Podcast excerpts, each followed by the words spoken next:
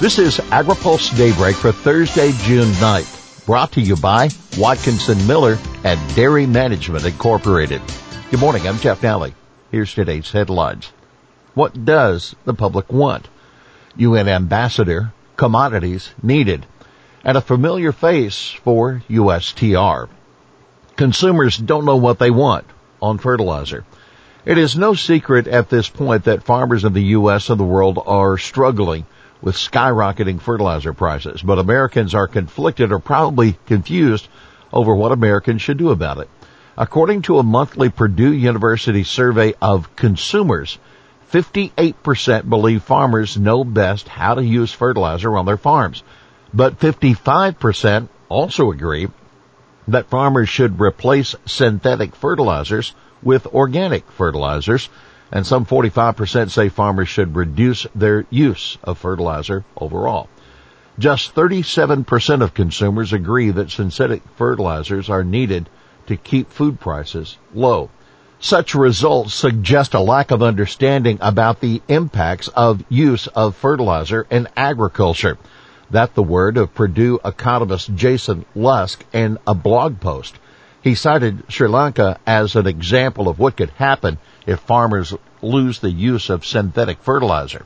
By the way, about 20% of the survey respondents say they grow some food at home, though there's no way of telling from the survey how big those gardens are. And then about three fourths of consumers surveyed said they never intend to have a garden. UN ambassador presses call for commodities. Linda Thomas Greenfield, the U.S. ambassador to the United Nations, highlighted the need for in-kind food aid at a hearing to address the global food crisis triggered by the Russian invasion of Ukraine. Thomas Greenfield told the House Appropriations Subcommittee Wednesday that 80 countries have aligned with our roadmap to combat global food insecurity, which calls for increased humanitarian assistance and in-kind food donations, among other actions. Now why it matters? Well, the Ukraine supplemental that passed in Congress last month provided more than $4 billion to the U.S. Agency for International Development for an account that's primarily used to provide food assistance through cash or vouchers rather than commodities.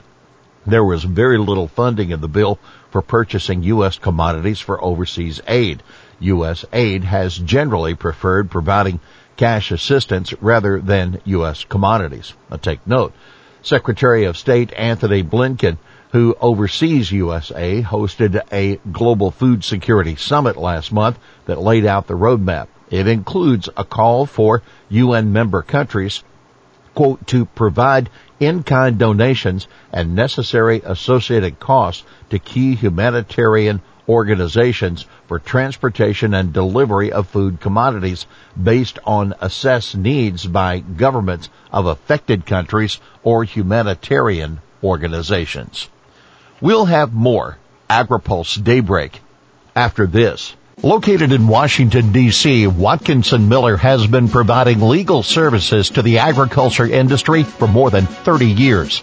The attorneys at Watkinson Miller possess a unique combination of knowledge, skills, and experience working with commodity boards and their partner organizations and the U.S. Department of Agriculture. Watkinson Miller is proud to serve the agriculture community by delivering top quality legal services that achieve cost effective results.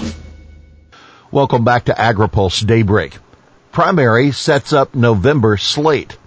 California Representative David Valadao, a member of the House Agriculture Appropriations Subcommittee, is in the lead to be the Republican candidate for California's District 22 but he's the likely underdog in the general election against state assemblyman and Democrat Rudy Salas.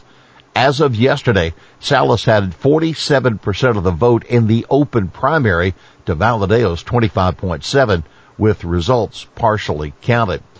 In Iowa, seven-term Republican Senator Chuck Grassley will face retired Admiral Michael Franken in the November general election after Franken bested former Representative Abby Finkenauer in the Democratic primary on Tuesday.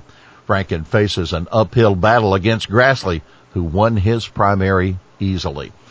In Montana, former Interior Secretary Ryan Zinke, who resigned from the Trump administration while the subject of multiple ethics investigations, was locked in a tight House race with Al Doc Olszewski for the state's first district, with results mostly tabulated late yesterday.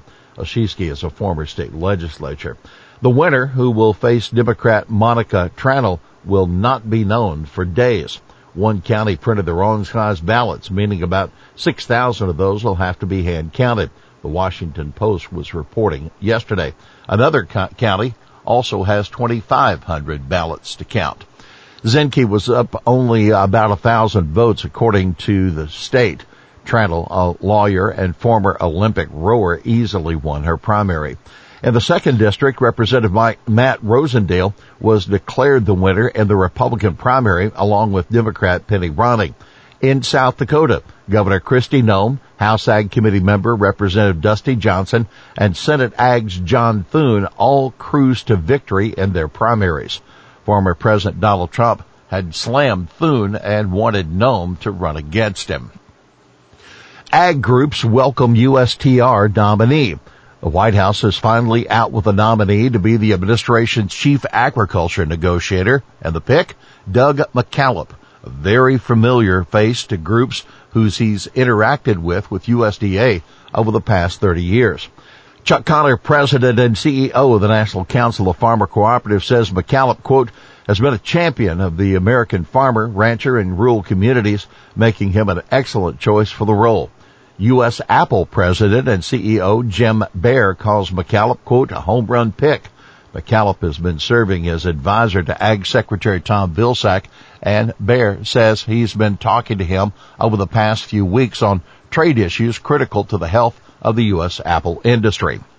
National Milk Producers Federation President and CEO Jim Mulhern says McKalip, quote, has a strong background in agriculture earned while serving in numerous positions within the White House and the USDA. He brings an informed perspective on how to best drive policy and support American agriculture, and he will be ready to lead from day one.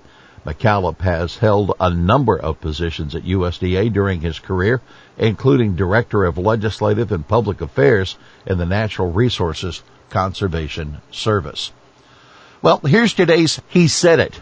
If not for SNAP, many grocery stores would simply not exist. That Mike Beal, Chief Financial Officer of Ball's Food Stores of Kansas City, Kansas. He was testifying at a House Agriculture Committee hearing on the Supplemental Nutrition Assistance Program. Beal was representing the National Grocers Association, whose members represent about one third of the retail food market. Well, that's daybreak for this Thursday, June 9th. Brought to you by Watkinson Miller and Dairy Management Incorporated. For the latest news out of Washington, D.C., visit agripulse.com. For AgriPulse Daybreak, I'm Jeff Nalley.